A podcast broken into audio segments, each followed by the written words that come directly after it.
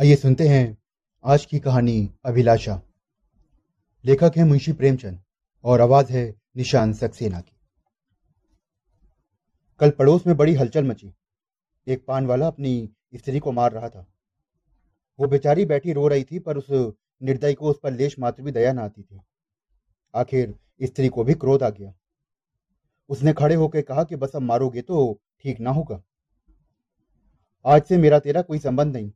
मैं भीख मांगूँगी, पर तेरे घर ना आऊँगी ये कहकर उसने अपनी एक एक पुरानी साड़ी उठाई और घर से निकल पड़ी। पुरुष कांट के उल्लू की तरह खड़ा देखता रहा। स्त्री कुछ दूर चलकर फिर लौटी और दुकान की संदूकची खोलकर उसने कुछ पैसे निकाले। शायद अभी तक उसे ममता थी, पर उस निर्दयी ने तुरंत उसका हाथ पकड़कर उससे पैसे छीन लिए। हाय री हृदयहीनता। अबला स्त्री के प्रति पुरुष का यह अत्याचार? एक दिन इसी स्त्री पर उसने प्राण दिए होंगे। उसका मुँह झोता रहा होगा। पर आज इतना निष्ठुर हो गया। मानो कि जैसे कभी कोई जान पहचानी नहीं। स्त्री ने पैसे रख दिए और बिना कुछ कहे सुने चली गई। कौन जाने कहा? मैं अपने कमरे की खिड़की से दो घंटे तक ये तमाशा देखती रही। शायद मुझे लगा कि वो स्त्री फिर से लौटे या पान वाला ही उसे मनाने जाए। पर ये दोनों में से तो एक भी बात ना हुई। ये दुकान दोनों की थी। पुरुष तो मटर गश्ती किया करता था और स्त्री दिन रात बैठी सती होती थी। दस ग्यारह बजे रात में उस दुकान पर बैठी देखती रहती थी। प्रातःकाल नींद खुलती तब भी उसे मैं बैठा पाती। पर पुरुष सब कुछ है। इस समस्या पर मेरा चित्त अशांत हो गया कि नींद आँखों से भाग गई। बारह बज गए और मैं बैठी रही। आकाश पर निर्मल चांदनी छिटकी हुई थी। निशानाथ अपने रत्न जड़ित सिंहासन पर गर्व से फूले बैठे थे। बादल के छोटे छोटे टुकड़े धीरे धीरे चंद्रमा के समीप आते थे और फिर विकृत रूप से पृथक हो जाते थे। मानो श्वेत वसना सुंदरियाँ उसके हाथों दलित और अपमानित होकर रुदन करती हुई चली जा रही हूँ। इस कल्पना ने मुझे इतना विकल किया कि मैंने खिड़की बंद कर दी और पलंग पर आकर बैठी। मेरे प्रियतम निद्रा में मग्न थे। उनका तेजमय मुखमंडल इस समय मुझे कुछ चंद्रमा से ही मिलता जुलता मालूम हुआ। वही साहस छवि थी, जिसे मेरे नैन तृप्त हो जाते थे। वही विशाल वक्ष था जिस पर सर रखकर मैं अपने अंतराल के कोमल, मधुर कंपन का अनुभव करती थी। वही सुदृढ़ बाहें थी जो गले में पड़ जाती थी तो मेरे हृदय में आनंद की हिलोरे से उठने लगती थी। पर आज कितने दिन हुए? मैंने उस मुख पर हँसी की उज्जवल रेखा नहीं देखी। ना जाने क्यों मेरा चित्त व्याकुल हो उठा। कितने दिन हुए? पर मैंने उस वक्ष पर सिर नहीं रखा। और ना वो बाहें मेरे गले में पड़ी। क्यों? क्या मैं कुछ और हो गई हूँ? या पति देव कुछ और हो गए हैं? अभी कुछ बहुत ही दिन नहीं बीते। कुल पाँच साल हुए हैं। कुछ पाँच साल जब पतिदेव ने विकसित नेत्रों और ललायित अधरों से मेरा स्वागत किया था। मैं लज्जा से गर्दन झुकाए बैठी थी। हृदय में कितनी प्रबल उत्कंठा हो रही थी। कि उनके मुख छवि को देख लूँ, पर लज्जावश सर ना उठा सकती थी। और आखिरकार एक बार मैंने हिम्मत करके आँखें ऊपर की थी, और यद्यपि वो दृष्टि आधे रास्ते से ही लौट आई तो भी उनके अर्ध दर्शन ने मुझे जो आनंद मिला मैं उसे कभी नहीं भुला सकती। वो चित्र अभी भी मेरे हृदय पट पर खिंचा हुआ है। जब कभी उसका स्मरण आ जाता है तो हृदय पुलकित हो जाता है। उस आनंद स्मृति में मैं वही गुदगुदी और वही सनसनी है। लेकिन अब रात दिन उस छवि के दर्शन करती हूँ। उषा काल, प्रातः काल मध्यान्ह काल स्याय काल, निशा काल और आठों पहर उसको देखती हूँ। पर ना जाने क्यों हृदय में गुदगुदी नहीं होती। वो मेरे सामने खड़े होकर मुझसे बातें करते हैं। मैं क्रोशिया की ओर देखती रहती हूँ। जब वो घर से निकलते थे तो मैं द्वार पर आकर खड़ी हो जाती थी। और जब वो पीछे फिरकर मुस्कुरा देते थे तो मानो जैसे स्वर्ग का राज मिल जाता था। मैं तीसरे पहर कोठे पर चढ़ जाती थी और उनके आने की बाट झोने लगती थी। उनको दूर से आते देख मैं उन्मत्त सी होकर नीचे आ जाती और द्वार पे जाकर उनका स्वागत करती। पर अब मुझे ये सब नहीं मालूम होता था कि कब वो आए और कब वो चले गए। जब दरवाजे खुलने की आवाज़ आती है तो समझ जाती हूँ कि आ गए। समझ में नहीं आता कि मैं ही कुछ और हो गई हूँ या पतिदेव कुछ और हो गए। तब वो घर में बहुत ना आते थे। जब उनकी आवाज़ कानों में आ जाती तो मेरी देह में बिजली से दौड़ जाती थी। उनकी छोटी छोटी बातों छोटे छोटे काम को भी मैं अनुरक्त और मुग्ध नेत्रों से देखा करती थी। जब वो छोटे लाला को गोद में उठाकर प्यार करते थे। जब वो टॉमी का सर थपथपाकर उसे लिटा देते थे, जब बूढ़ी भक्तिन को चढ़ाकर बाहर भाग जाते थे। जब बाल्टियों में पानी भर भर कर पौधों को सींचते थे, तब ये आँखें उसी ओर लगी रहती थी। पर अब सारे दिन घर में रहते मेरे सामने हँसते हैं, बोलते हैं, पर खबर भी नहीं होती, ना जाने क्यों। तब किसी दिन उन्होंने फूलों का एक गुलदस्ता मेरे हाथ में रख दिया था और बड़ा मुस्कुराए थे। वो प्रणय का उपहार पाकर मैं फूली न समाई थी। केवल थोड़े से फूल और पत्तियाँ थीं उसमें। पर उन्हें देखने में मेरी आँखें किसी भांति भी तृप्त ही ना होती थी।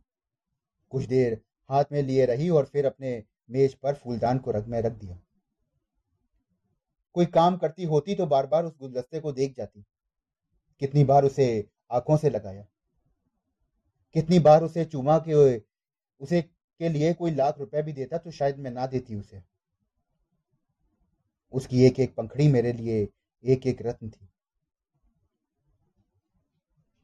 जब वो मुरझा गया तो मैंने उसे उठाकर अपने बक्से में रख दिया था। तब से उन्होंने मुझे हज़ारों चीज़ें उपहार में दी।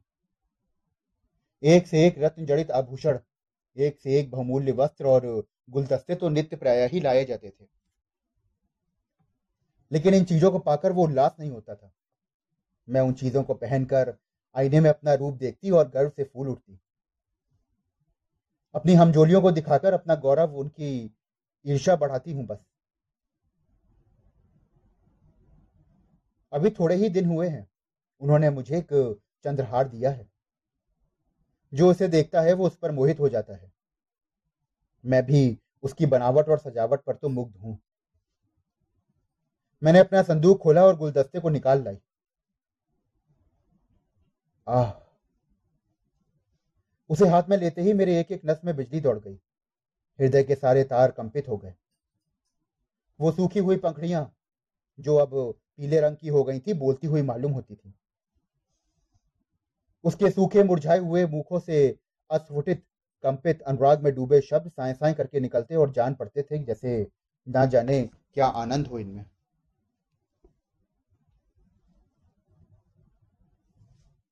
किंतु वो रत्न जड़ित कांति से दमकता हुआ हार स्वर्ण और पत्थरों का एक समूह था, जिसमें प्राण ना थे, संज्ञा ना थी और मर्म ना था। फिर मैंने गुलदस्ते को चूमा, कंठ से लगाया, आद्र नेत्रों से सींचा और संदूक में रखा आभूषणों से भरा हुआ संदूक भी उस एक स्मृति चिन्ह के सामने तुच्छ था। ये क्या रहस्य था? फिर मुझे उनके एक पुराने पत्र की याद आई, जो उन्होंने कॉलेज से लिख भेजा था। उसे पढ़कर तो मेरे हृदय में जो आनंद हुआ था, वो, जो तूफ़ान उठा था, वो आँखों से जो नदी बही थी। उसे मैं कभी भूल सकती हूँ क्या? नहीं। उस पत्र को मैंने अपने सुहा की पिटारी में रख दिया था। इस समय उस पत्र को पढ़ने की प्रबल इच्छा हुई। मैंने पिटारी से वो पत्र निकाला और उसे स्पर्श करते ही मेरे हाथ कांपने लगे। हृदय में धड़कन होने लगी। मैं कितनी देर तक उसे हाथ में लिए खड़ी रही मैं कह नहीं सकती।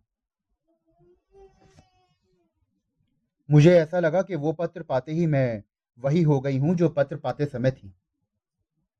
उस पत्र में क्या प्रेम के कवित्वमय उद्गार थे? क्या प्रेम की साहित्यिक विवेचना थी? क्या वियोग व्यथा का करुण कृदन था? उसमें तो प्रेम का एक भी शब्द ना था। लिखा था कि, कामनी, तुमने मुझे आठ दिन से कोई पत्र नहीं लिखा। क्यों नहीं लिखा? अगर तुम मुझे पत्र ना लिखोगी तो मैं होली की छुट्टियों में घर ना आऊँगा, इतना समझ लो। आखिर तुम सारे दिन क्या करती हो? मेरे उपन्यासों की अलमारी खोल ली है क्या? आपने मेरी अलमारी क्यों खोली? समझती होगी कि मैं पत्र ना लिखूँगी तो बच्चा खूब रोएँगे और हैरान करेंगे। यहाँ इसकी परवाह नहीं है। नौ बजे रात को सोता हूँ तो आठ बजे उठता हूँ। कोई चिंता है तो बस यही है कि फेल ना हो जाऊँ। अगर फेल हुआ तो तुम ही जानोगी। कितना सरल। भोले भाले हृदय से निकला हुआ। निष्कपट और मानपूर्ण आग्रह और आतंक से भरा पत्र था ये। मानो उसका सारा उत्तरदायित्व तो मेरे ऊपर ही था। ऐसी धमकी क्या वो अब मुझे दे सकते हैं? कभी नहीं। ऐसी धमकी तो वही दे सकता है जो ना मिल सकने की व्यथा को जानता हो और उसको अनुभव करता हो। पतिदेव अब जानते हैं कि इस धमकी का मुझ पर कोई असर ना होगा। मैं हंसूँगी और आराम से सो जाऊँगी, क्योंकि मैं जानती हूँ वो मेरे पास अवश्य आएँगे। इसके अलावा उनके पास और ठिकाना ही कहाँ है? जा ही कहाँ सकते हैं? तब से उन्होंने मेरे पास कितने पत्र लिखे। दो दिन को भी बाहर जाते हैं तो ज़रूर एक पत्र भेजते हैं। और अगर दस पाँच दिन के लिए गए तो नित्य प्रतिदिन एक पत्र आता है।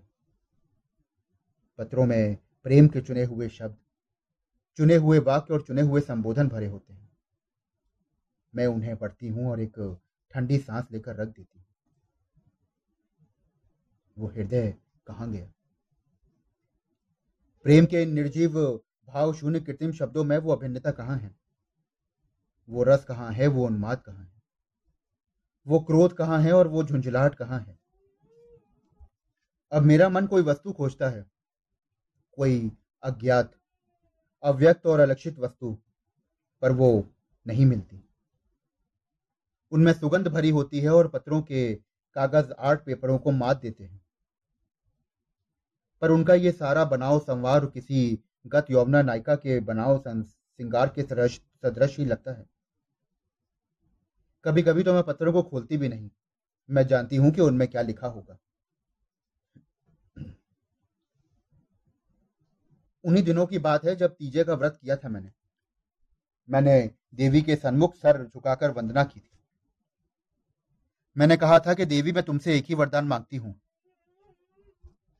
हम दोनों प्राणियों में कभी विच्छेद ना हो और मुझे कोई अभिलाषा नहीं।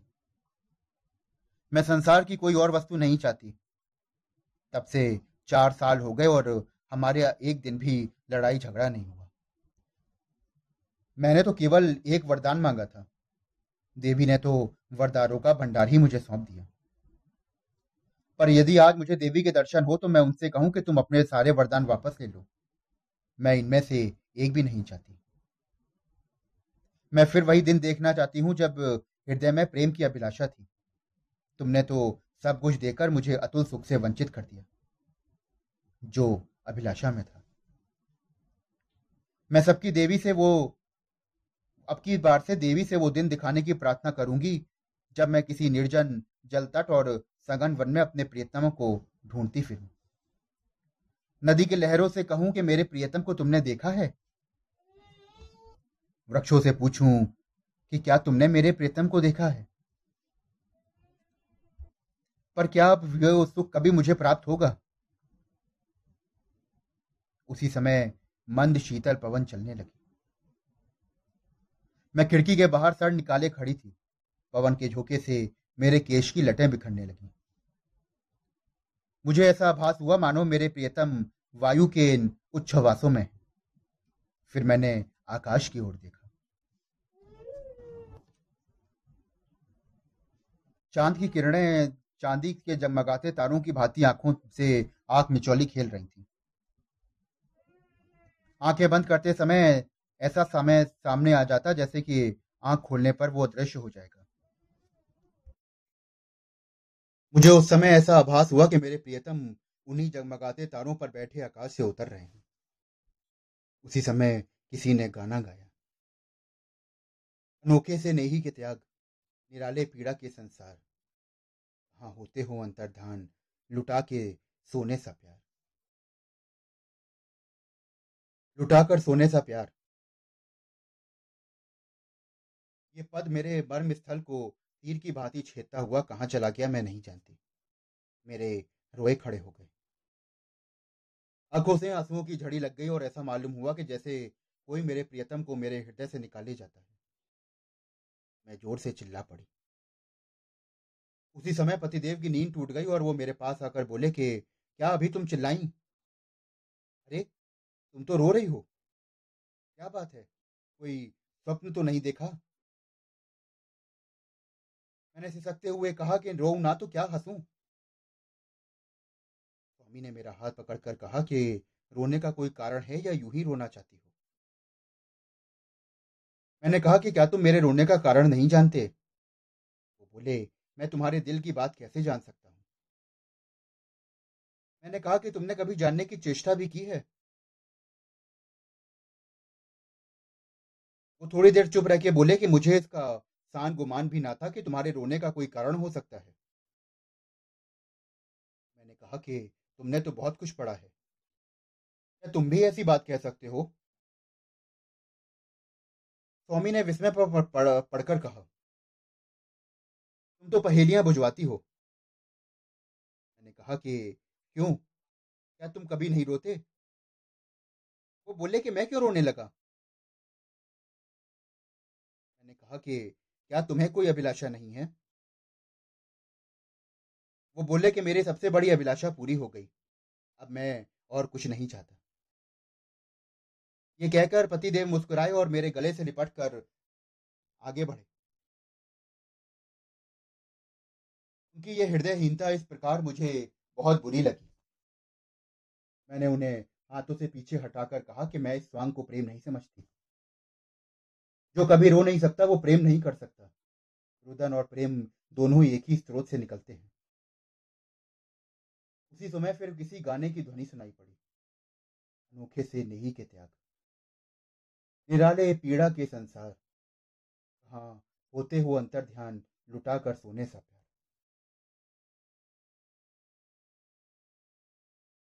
की वो मुस्कुराहट लुप्त हो गई। मैंने उन्हें कई बार कांपते देखा। ऐसा जान पड़ा कि उन्हें रोमांच हो रहा है। ऐसा उनका दाहिना हाथ उठकर उनकी छाती तक आ गया। उन्होंने लंबी सी सांस ली और उनकी आँखों में आँसू की बूंदें निकलकर गालों पर आ गई। परंतु मैंने रोते हुए उनके छाती पर सर रख दिया और उस परम सुख का अनुभव किया जिसके लिए ना जाने कितने दिनों से मेरा हृदय तड़प रहा था। आज फिर मुझे पतिदेव का हृदय धड़कता हुआ सुनाई पड़ा। आज उनके स्पर्श में फिर स्फूर्ति का ज्ञान हुआ। अभी तक उस पद के शब्द मेरे हृदय में गूंज रहे थे। हाँ होते हो अंतर ध्यान। लुटाकर सोने सा प्यार। लुटाकर सोने सा प्यार। तो अभी आप सुन रहे थे मुंशी प्रेमचंद जी की लिखी कहानी अभिलाषा। आशा करता हूँ कि आपको ये कहानी बेहद पसंद आई होगी। और कहानी सुनने के लिए हमारे चैनल को फॉलो करिए। फिर मिलते हैं अगली कहानी के साथ।